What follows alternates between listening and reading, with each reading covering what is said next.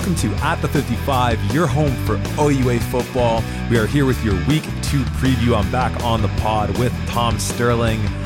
Tom, uh, you know, you and I have spoken in the time since last week's opening week's weekend of games. Uh, but you know, the folks don't really know your takes on the games that happened. What was your big takeaway from week one watching those games?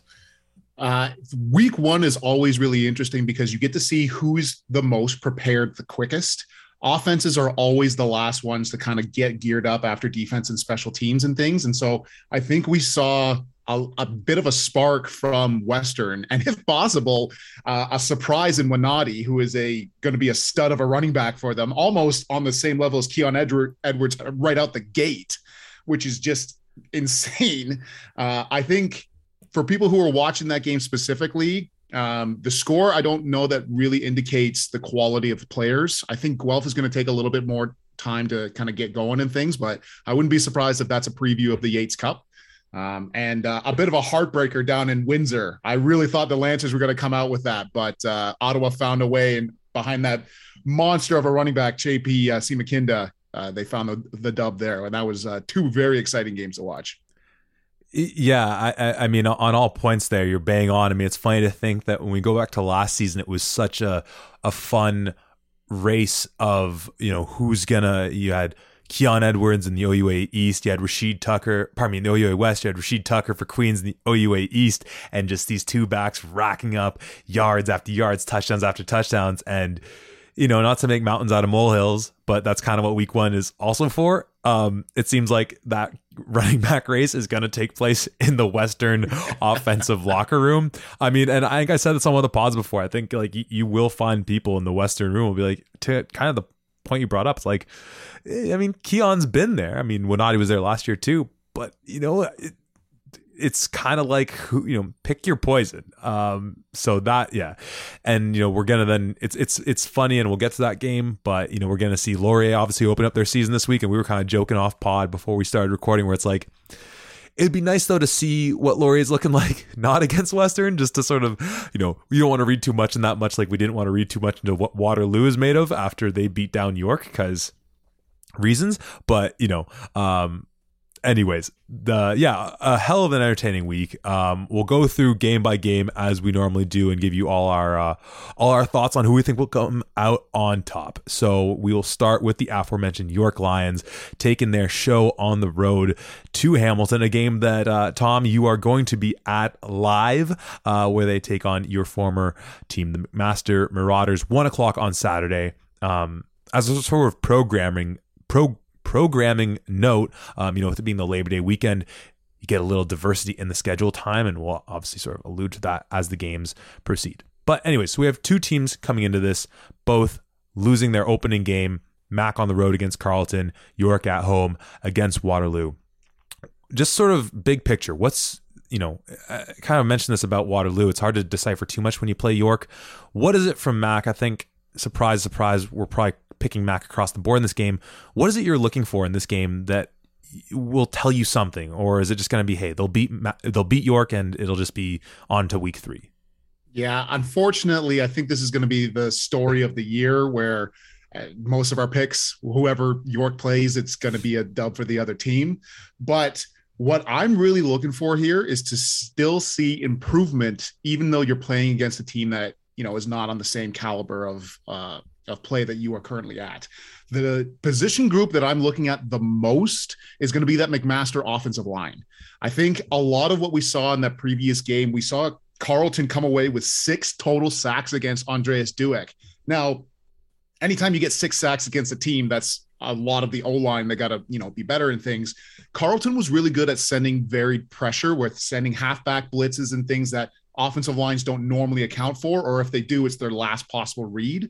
And I think Andreas Dueck, from what I saw, is used to getting hit as often as he is. And so instead of continuing to look downfield and throw the ball, he's now looking down and seeing where the pressure is coming from and almost tucking the ball and protecting it.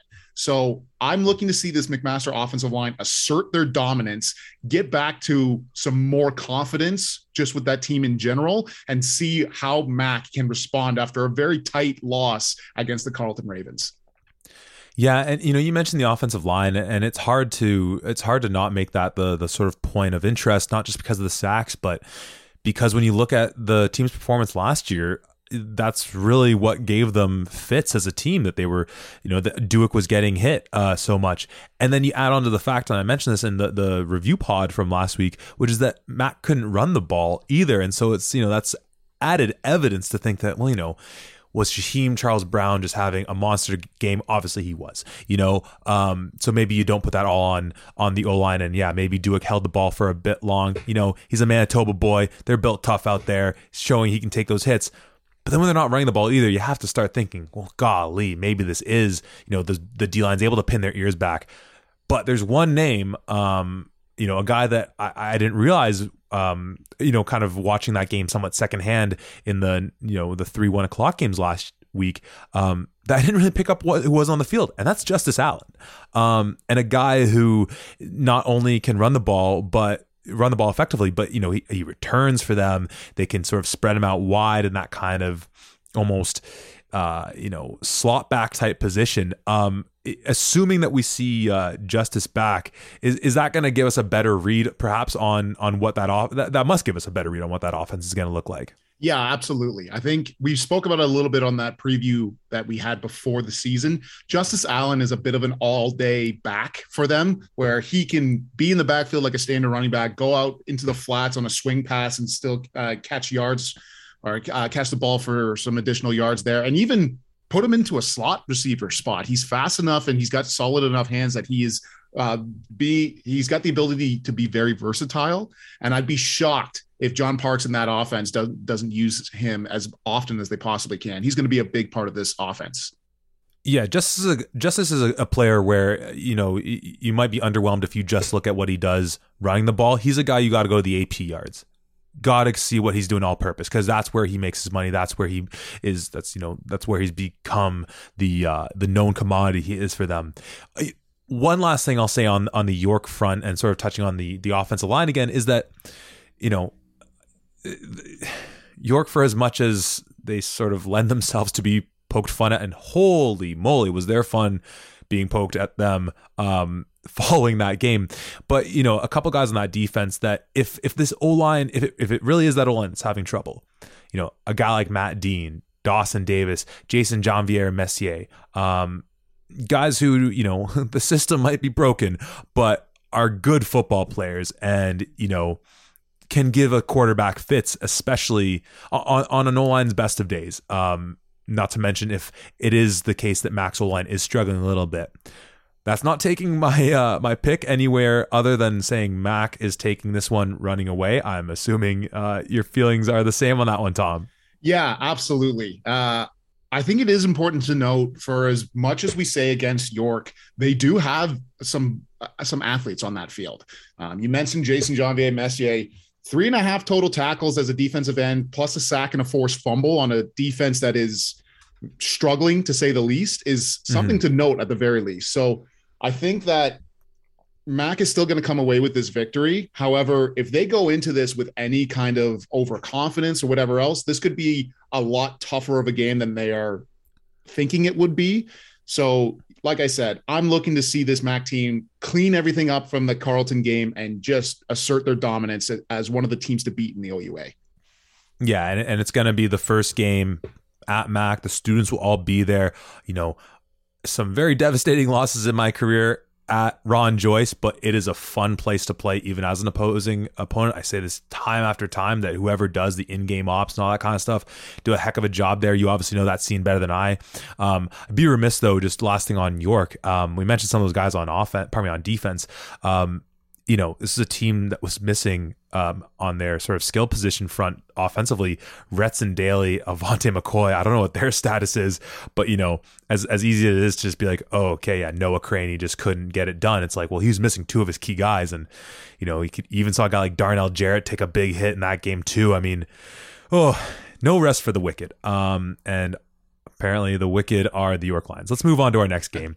Um, this is the pit, this is the game that uh, I, we were talking before. I think is is perhaps the sexiest game of the weekend. It is the Queens Golden Gaels taking their show on the road to Ottawa. Um, both these teams uh, picking up the win in their first week of action. Queens at home against U of T Ottawa, as you mentioned, with that um, incredible um, last second finish against Windsor. Um, the the reason I call this this game the sexiest game of the weekend um, is I'm not sure if there's ever been a situation where the two teams playing got to face each other three times the year prior.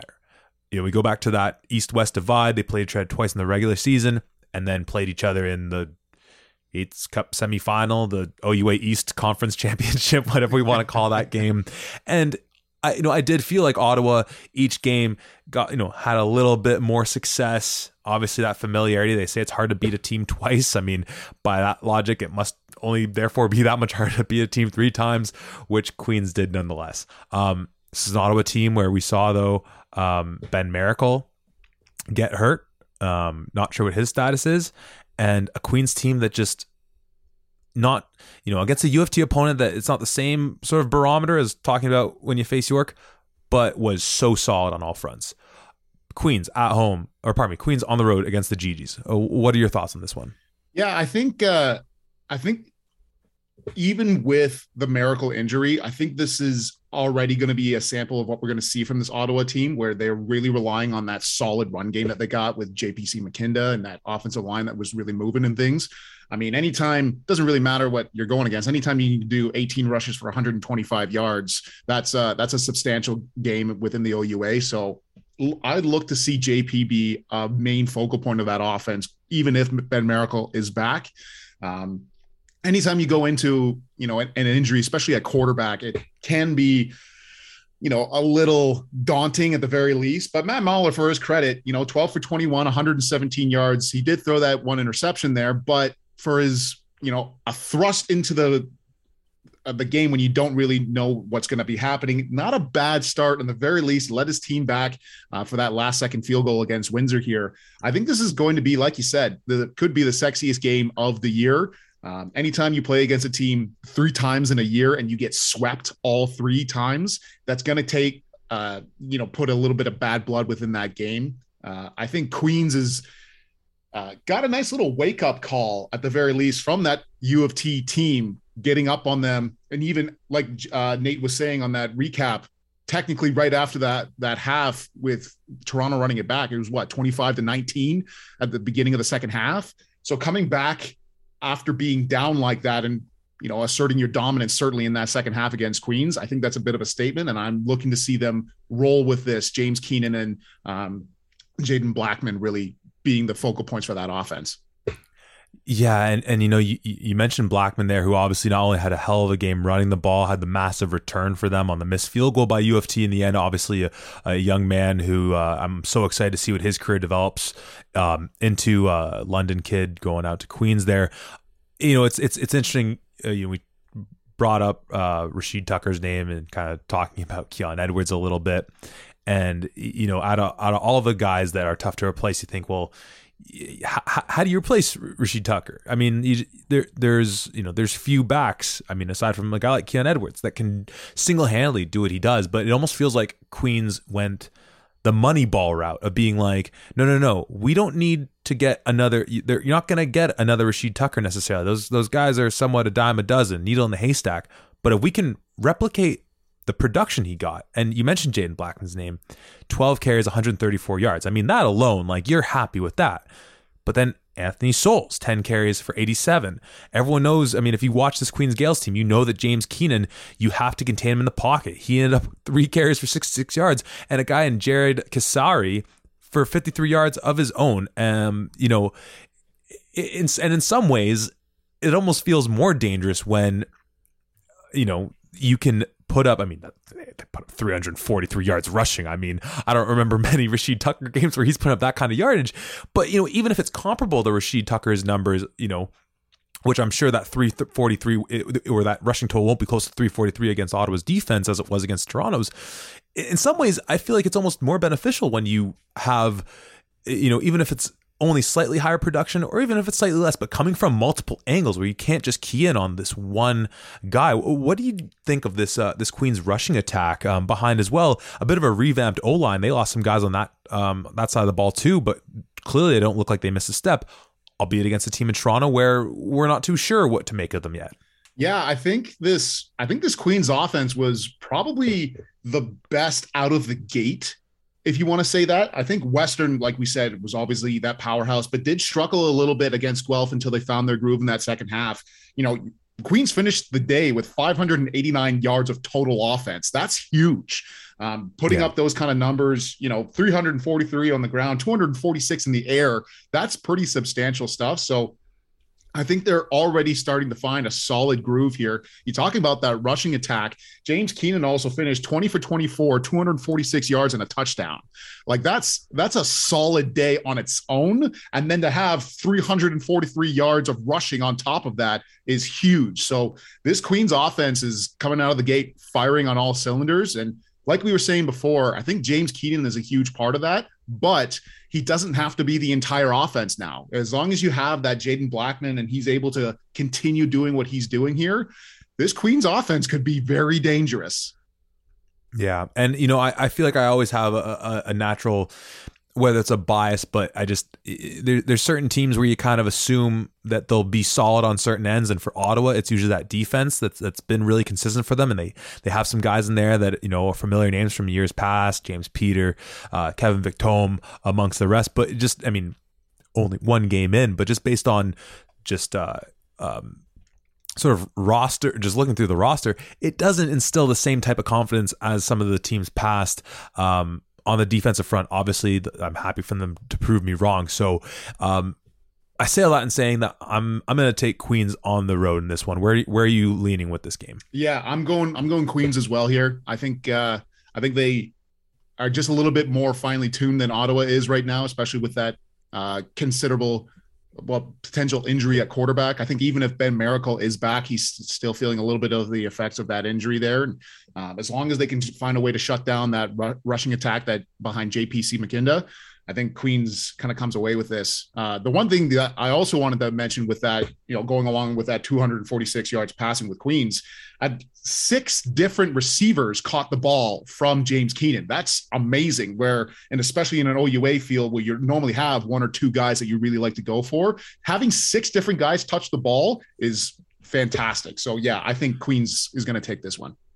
Yeah, and and honestly, that's always what I found so impressive about the uh, Andreas Dueck led McMaster offenses uh, with Ptaszek is that he had weapons at receiver, but there wasn't always it, that offense just felt like a machine. It wasn't just you could hone it on one guy, um, and you're you're bang on for sort of uh, identifying that with Queens. Um, so we'll see. Obviously, as you highlighted, this is a team that made it to a Yates Cup and has as big a chip on their shoulder as anyone else. We'll move on to the other game on Saturday night. The only time you'll have to be uh, competing for uh, your viewing pleasure, uh, where we have Western on the road to against Wilfrid Laurier, where the Golden Hawks open up their season at home.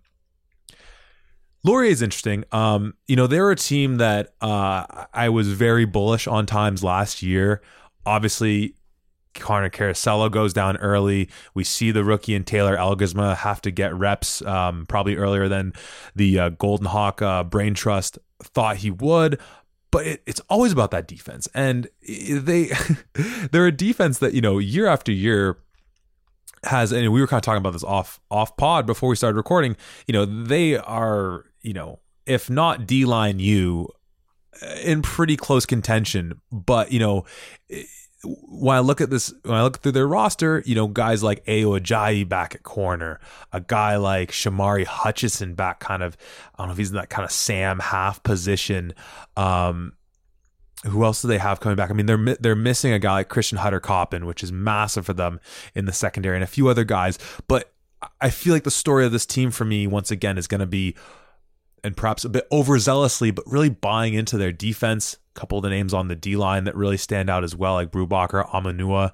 Um, and it's a young offense. And I don't have much to say. I don't know much about their offensive line, but as we kind of joked about, this is a team that as, as much as you don't want to read into too much of week one, I, I wish there was a I wish they were opening up their season against a, a team that you know, any given Sunday, da da da da da. But you'd expect a more uh, perhaps close fight. I guess spoiling the fact that I'm going to be picking Western in this game, um, just to really see what this team's made of. Um, Western, as you mentioned, took them a bit of time to get their their you know what's in gear. Um, taking on a team that, as I kind of highlighted, will like Guelph perhaps rest their you know, rest their laurels on the defense. What do you make of this game? Laurier opening up the season at home against Western. Uh, first and foremost, anytime you have a bye week at the very beginning of the year, I think, in my opinion, that is one of the toughest things to kind of get through because it's uh, essentially three weeks of training camp. You don't really get what that bye week should be, which is a rest between uh, the big seasons and everything else. But when you have your first game of the season against Western, that extra week of prep time is always going to be helpful there. I think Laurier, once again, uh, has a lot of questions for sure. I think completely agree with you. They are somehow managed to be that D line U with some of the guys that have consistently been coming out of there. Even Luke Brubacher, um, interior lineman, if I if I'm not mistaken, led the team with four and a half sacks. That's not an easy feat to do. Most of the times, those guys are getting double teamed and pretty much all of those passing routes, especially if you're showing as the guy to, you know, who's going to be the leading in sacks. So I think that's going to be pretty impressive to to see how he kind of fares. I don't know how well they're going to do against that Western offensive line because they turn out some absolute studs year after year um, on that the, per, the with the purple ponies there. But it'll be interesting to see. I'm also really interested to see what that offense is going to look like. I know you and I kind of talked about it, but Quinton Scott kind of captured a, a few hearts last year with some of explosive plays in that uh, and a few of those games there. I'm interested to see how much he's going to be a, a, part of this offense as well, and if Taylor Elgersma can build off of the year that he had last year and continue to get better as well. Yeah, Quinton Scott was was definitely a bit of an OUA darling towards the end of the year, coming on hot late guy in Tanner Nelms, uh, third year guy at Guelph there. He's been in the program for a bit.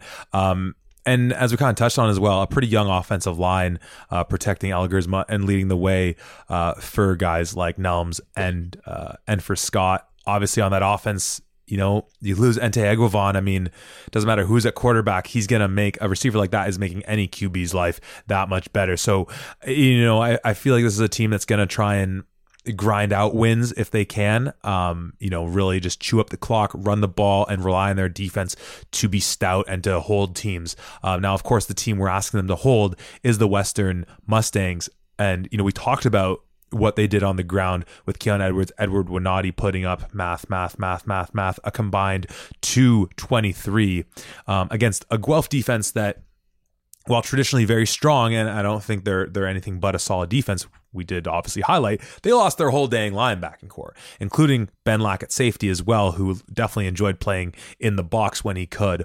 Um, so for them to put up that kind of production against a, a defense in Guelph, with the caveats of the guys that they lost and whatnot, you wonder just how other teams. You mentioned obviously Laurier getting the extra week to prep, but you know Guelph being a team that teams across the league, I think, consummately do respect what they do defensively you know, it's one thing for them to have lost that game. It's another for them to have got run on the way they did.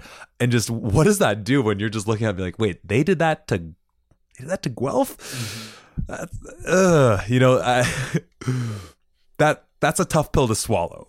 Yeah, for sure it is. I think that really shows the Western run mentality where we're going to go and we're going to run and we're going to run 30 times in a game and we're going to pound and pound and pound and pound. We're not going to do tosses. We're not going to try to get around you. We're going to run right at you. And very similar to like, uh, you know, Derrick Henry in the NFL, where first quarter, second quarter, even third quarter is kind of nothing. And that fourth quarter, when you're tired and you're exhausted because you've been hitting this monster day, uh, play after play after play, they come out and they just start hitting. Edward Winati is a monster of a running back. I think, you know, obviously Keon Edwards, 12, uh, 12 rushes, 118 yards and two touchdowns. Phenomenal game. But Winati kind of came out of nowhere where people didn't know what that uh, rushing attack was really going to look like for Western. Nine rushes for 105. That is not so bad for the sophomore running back uh, for the Mustangs there. Um, I think that the rushing attack from Western is going to be the main focus of that offense for throughout the year. Uh, it's very tough to stop that, even going back years and years and years, just in general. And even Evan Hillock, you know, sophomore uh, quarterback as well, but 13 for 23, 155 yards and two touchdowns. It's not so bad for uh, a first game for the, the second year quarterback. So there's there's a lot of weapons on this Western team, and it'll be interesting to see how Laurier kind of attacks that and tries to slow down one of them. Yeah, if you if you can, right? I mean, yeah, and, and Evan Hawk, it's interesting. I mean, he's obviously has the talent. We saw him do it all all year last year, well, almost the whole year. Of course, the performance he put up in the Vanier Cup, and, and you wonder, like, for a lot of these games, he probably doesn't have to do too too much for them to win games. But you have to wonder when they want to perhaps start pushing the envelope because for this team to achieve the goals that they have set, which is being at that Vanier Cup in London they're gonna need him to have big games, and not to say that he didn't have a good game, is solid performance. Obviously, as we said, he probably could have, you know, produced half of the product, gotten half the production he did, and they still would have won that game. The question will be when do they perhaps try to start pushing the envelope to really get that going? Magnay Jones didn't really target him all that much. What did he have? Only two receptions on the on the game, only two for Griffin Campbell. So I mean, I, I, mean, we're we're we're nitpicking as much as you can nitpick a, team like Western going to this one. It, it, will be interesting to see what that defense does for for Laurier with you know a, a, few of those familiar faces that have made them a very intriguing team to watch over the years. Um, is it Western on the road, Tom? It's Western on the road. Yeah, it's Western on the road. And yeah. it's it's funny because you know we we spoke a lot about obviously Western's offense. That defense is terrifying right now. Uh, yeah. Finished the game with uh, four total sacks and what? Four total interceptions, including three from Daniel Valente. That is like Guelph is not a bad team. They are a good yeah. team, and to put up those numbers is a bit crazy. So, yeah, I think Western continues that train rolling and uh, goes through Laurier. Yeah, you know, there's a, there's a good chance that depending on what happens, not this week, but the week after, when Queens will go play Western, there's a good chance the season might just be over. like Queen, you know, I feel like Princess Leia calling out to Obi Wan, "Help us, Queen's Golden Gaels! You're our only hope at this point." Like, I'm not too sure who else might give him a good fight, but uh, we'll put that one to bed. Move on to our, our next game now, sliding into Sunday night, and this is a game that has me just oh, so tempted to make the drive back from London to Toronto. It's Carleton Ravens on the road against the U of T Blues. 7 p.m. kickoff, Varsity Stadium. I mean, there, there are few venues I enjoy being at more. Um, I'll even say just out of sports venues I've been to across the board than at uh, Varsity Stadium, night game to boot. It's just, I mean, my old man's gonna be there. Just he's riding solo, gonna check it out, you know. Um, but these are two intriguing teams. Obviously, both of them uh, falling uh, in their opening games. Carleton at home against um, again, pardon me, uh, take that back. Of course, Carleton got the win at home against McMaster. My apologies, Team Charles Brown. Shout out to you. Um, U of T, uh, despite a very very impressive first half, falling to uh, Queens on the road. Um, to me, that the biggest takeaway from that Toronto game seemed to be, you know, uh, and Nate talked about this, where you know uh, we we have Joe Demore run the offense for U of T. It's not really a big surprise where what he was going to make with a young guy like Kinsell Phillip in that offense. Um, you know, Ryan McManus, McManus for Queens, he might just need to have to be like, okay, all right, we got it. Here's the adjustments you need to make. We're good. It, it, it's, it's, such a tale of two halves that it honestly looked like they're just like, all right, just chill out. We know that everyone watching this game right now is going nuts and bananas and saying Queens are phonies. All these things. They're like, we're good, guys. We'll know what they do. We'll make the adjustments. We'll move forward. Um, Carleton, obviously, on the back of a, the performance of Sheem Charles Brown and an offense that took a bit of time to get rolling. Um, you know, picking up the win at home. Uh, what do you make of this game? Is is is Carleton? Um, it's too early to say like are they for real but do they seem like a, a team that's going to be in that mix for that high component of that tier two area i mean toronto's not necessarily the best barometer for that but what do you make of this game yeah i think what i was really excited to see with that Carleton offense is kind of what we talked about before, where last year Tanner DeYoung goes down and obviously a phenomenal player for them, but it felt like their entire offense just kind of fell off after that. Uh, the ball was getting spread around like crazy. You've got guys like Josh Ferguson and Kasim Ferdinand who are studs uh, with either running the ball or rushing the ball as well. Tanner DeYoung, 21 for 29, 222 yards and a touchdown. Uh, pretty good for his return back to the OUA. Joshua Ferguson, 22 rushes, 119 yards and a touchdown, and Kasim Ferdinand with a fantastic diving touchdown grab in the back of the end zone there. Uh, I think this Carleton offense found their groove and found the rhythm, especially in that second half, and are going to start rolling a little bit more, kind of going through this. Obviously, Shaheem Charles Brown, four sacks in a game, breaking the Carleton single game uh, record with, you know, like you said in the uh, in the recap pod there, Carleton's defense. It's not like they haven't had any star players. Like that's a that's a very impressive feat to do against a MAC offensive line that admittedly has been struggling a little bit. But uh, Carleton, I think, is is really to build on this momentum and continue rolling here. Um, I've liked what I've seen from this U of T Blues team. I think that they are a lot better than even I gave them a lot of credit for. Kinsey Phillip, I know he had obviously tale of two halves there, but what I saw in that first half, I don't think that was a fluke. I think this Toronto team is going to cause a lot of headaches for a lot of teams. Yeah, I, you know, on the um, on the Charles Brown point right there, the name in particular, if people are thinking like, yeah, Carleton's had good defenses, but like, you know, I mean, Jack Cassar, linebacker type, he wasn't really picking up sacks.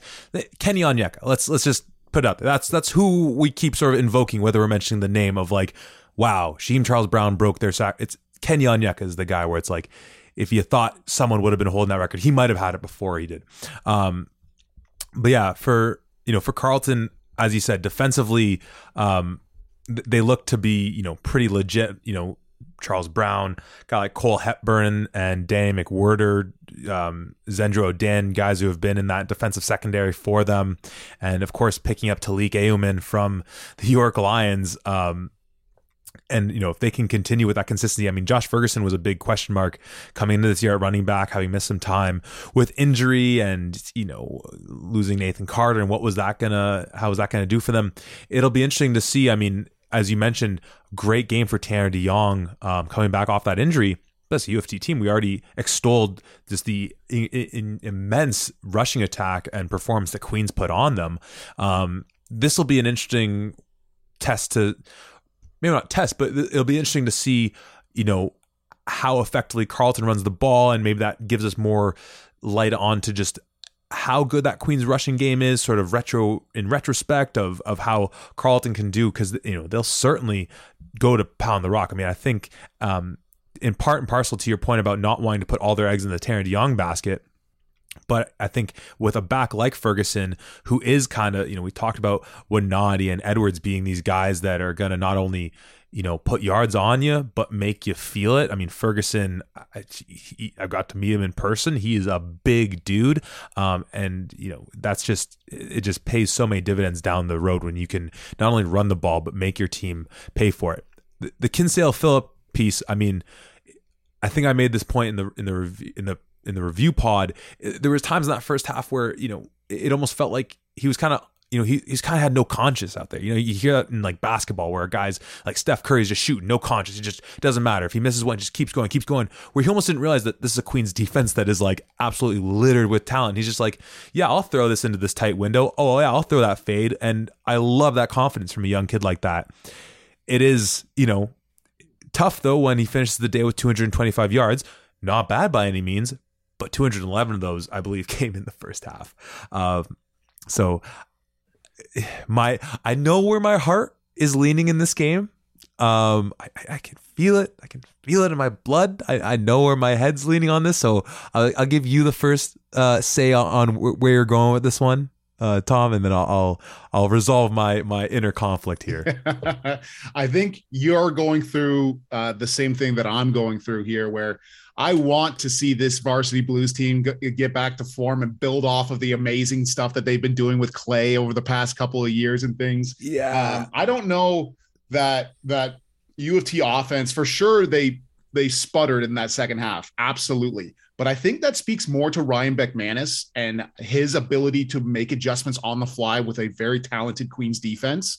Um, so I don't I don't think that that's going to be the the story of this U of T team. I think they are going to pick up a few wins this year, more than just the one over York in that that Argos Bowl there.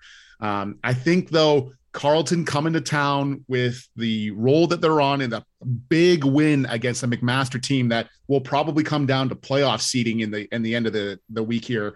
Um, I think Carleton comes in with a solid offense and a very good defense and gets the dub in Toronto.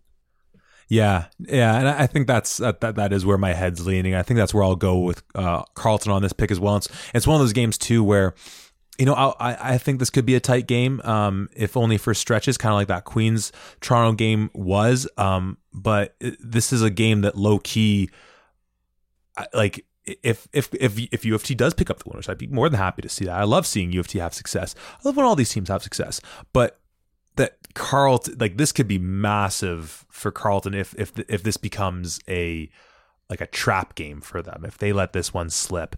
Um, because not to get uh not to get too ahead of ourselves. But I mean, for Carleton, yeah, they still have York on the schedule, but you know, Queens, they got well. Actually, their schedule is not too. Uh, you know, Carl, uh, you know what, Carleton, go ahead, lose this one to the Blues. I'll take it, but I'm still going to take Carleton uh, on the road in this one. Um, which will take us to our last game of the weekend, Labor Day Monday. It is the Guelph Gryphons returning home to take on the Windsor Lancers. Um, Windsor, that heartbreaking loss at home to start their season. Guelph with a performance against Western that I think left a number of people well, definitely wanting more. Um, you know, we've obviously talked about how impressive this Western team is, but if you're ever going to catch Western, um, like here, there's a few things that like will lead to a Western regular season loss it's may it's maybe playing Guelph and maybe playing even more if you're playing Guelph in the Royal City in Guelph. I mean, Western at home is just, I mean, doggone it. I mean, good luck. Um, and it's early in the season. Uh, you know, we've seen time after time where they'll be in competitive games early in the season, maybe rematch with that team in the playoffs and absolutely roll them. Um, for Guelph to, you know, competitive first half, but it's just it's disappointing that they really just couldn't get anything going offensively. And it we kind of talked about is this going to be, you know, given the losses on that defense with seeing Sean Law grow last year. Yes, you're losing Keandre Smith, and that's a huge loss, but Clark Barnes just further ascending. Uh, ascending. Is this going to be the year where perhaps the, the the secret flips in Guelph and it becomes a team that is a bit more offensive centric? Uh, from one week of uh, football, and of course, you know, you take it with a grain of salt when you're playing the Mustangs. It, it feels a bit, uh, you know, what we've seen from Guelph the last shoot, like five years at least, six years maybe. Um, let, us start with Guelph. I mean, it's a team that uh, we're both quite familiar with. You more so than me, just from your uh, time more recently spent with the team. Um, you know, they're returning home, and that's obviously a huge advantage for them. But just sort of big picture, how, how are you feeling with Guelph coming off that game and uh, going into this game against Windsor Monday night? I think we've talked a lot about the Western Mustangs and how good they are and everything else. To the Guelph faithful that are out there, this is not a sign of what's going to happen with Guelph this year. I think anytime you open up the season against Western in London, that is a daunting task to say the least. And I think that with a young team like uh, Guelph has, I think they're going to start to find their groove a little bit against Windsor, start to get some uh, some major wins and some, some, more confidence and kind of build and, and go forward from there. Um, something else I wanted to bring up as well. We talked about, you know, losing some of those guys on defense and things. Christian Stewart did not dress or play for that uh, for Guelph against Western, and neither did Ethan Monahan, their star uh, freshman safety who they had last year going into his second year as well. So I don't know if there's injuries there or what's going on with that, but those are two key losses on that defense as well to kind of note there. Um, if they come back for this game, I think that's huge for this defense kind of going forward here. And whatever they have to do to get them back as quickly as possible, that's only going to make Guelph better going forward. Yeah, that's that's that's incredible. Honestly, that that I completely went over my head. That that's immense. I mean, we've talked so much about the linebacking corps missing Ben Lack, but you know, Christian Stewart's a guy that I, I've kind of been talking about as the the guy who could be the breakout defensive line stud of the OUA. I think you were we were in agreement on that one. And yeah, Monahan. I mean, so consistent for them last year, and I think was it he got the was it him who got the the punt block against Laurier in that playoff game, and I think recovered it for that touchdown. Um, so a guy just makes plays for them. I mean, shoot, it, I you're you're right. The team, the success of this team won't be indicative of what they did against uh, what they did or didn't do. I should perhaps more accurately say against Western, but man, it's you know this this is kind of similar with that Mac York game, um, in which you know we both picked Mac, but there's certain things that we're going to be looking for that even against uh, what should be a lesser opponent can still be indicative of where that better team, quote unquote better team is. And this is a similar situation. And I think we look at, you know, let's go over the Windsor side of the things. I mean, there was a lot of questions with them as far as number one, who was going to be at quarterback, who was going to be taking over after Sam Girard had left. I mean, it was definitely between Zinger and Skelton, and Carter Zinger did obviously get the uh, the, the, the go for them. Uh, but Joey Zorn, I mean. it, let's introduce the world to Joey Zorn, ladies and gentlemen. Uh, it seems like Windsor just always is able to just roll out. Here's our new running back who's going to, you know, lead the way for us. And 111 yards against that Ottawa defense. You know, who knows? We'll see as the year progresses just how stout that defense really is. Um, but that's nothing to sneeze at. Average 9.3 carries on that. I mean, that's something that all these concerns we raise about that Guelph defense – kind of talked about Laurier being a team that might try and grind out their victories. We saw Windsor grind out a victory, uh, grind out a game against Guelph last year. Obviously, it's a little easier when it's on their home turf, but I mean, I'll say it right now, I'm picking Guelph in this game. I think Windsor could give them a scare. I agree. I think uh, I think the big stat to kind of look at with this Windsor team is three turnovers against Ottawa. That comes down to a, a last second field goal where Ottawa wins 1916. If they don't throw two picks and lose a fumble, I think that's a very different game. And I think Windsor comes away with a with a victory there. Um, Carter Zinger, I actually really liked. I, I liked seeing him go, you know, 14 for 24, 101 yards, and like I said, two picks. Not the greatest outing for sure, but there was something there, and I and I like that. Joey Zorn, like you said, you know, phenomenal kind of opening game, 111 yards and uh, and a touchdown there against a an Ottawa defense that sure has still has some questions, and I don't know how they're going to finish in the grand scheme of things, but saw that little a little bit of that Windsor home stadium magic kind of coming into play here, where they got a couple bounces here and there and things. I think going on the road, going to Guelph for a week where all of the students are going to be there. That's going to be a packed stadium. I think Guelph finds their groove here, and uh, they get the dub. Yeah, and, and you know? I, I, we've talked so much about um, familiar faces not in the familiar places, and Guelph perhaps most notably amongst all the teams we talked about, um, especially on defense. But when we look at this Windsor team and sticking on the defensive side of things, and this is from what I understand, a guy that's not just been maybe injured or whatever, but uh, Bennett Vanny, um, at linebacker for them from last year, an absolute stud.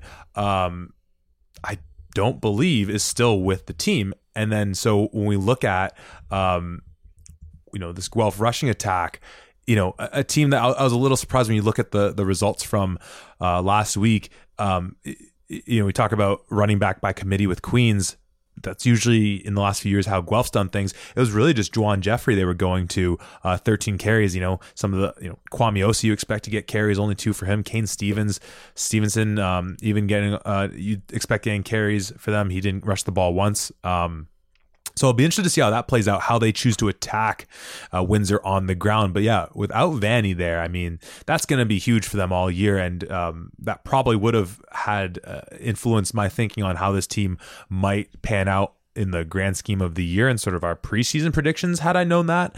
Um, because he was a stud for them. I mean, they still got a guy like Andrew Beatty, um, who's gonna you know be consistent as all heck for them in that secondary. Um, but uh, that that's going to be tough. And I I think I think it, for all those reasons you said, Guelph will get their their you know what rolling and um, yeah pick up the dub at home. Um, yeah. So th- some, that yeah. Sorry, just a one more kind of point onto there. Um, very interesting to see the the running back dynamic there at at Guelph. Um, certainly, Juwan Jeffrey was you know the the main back there.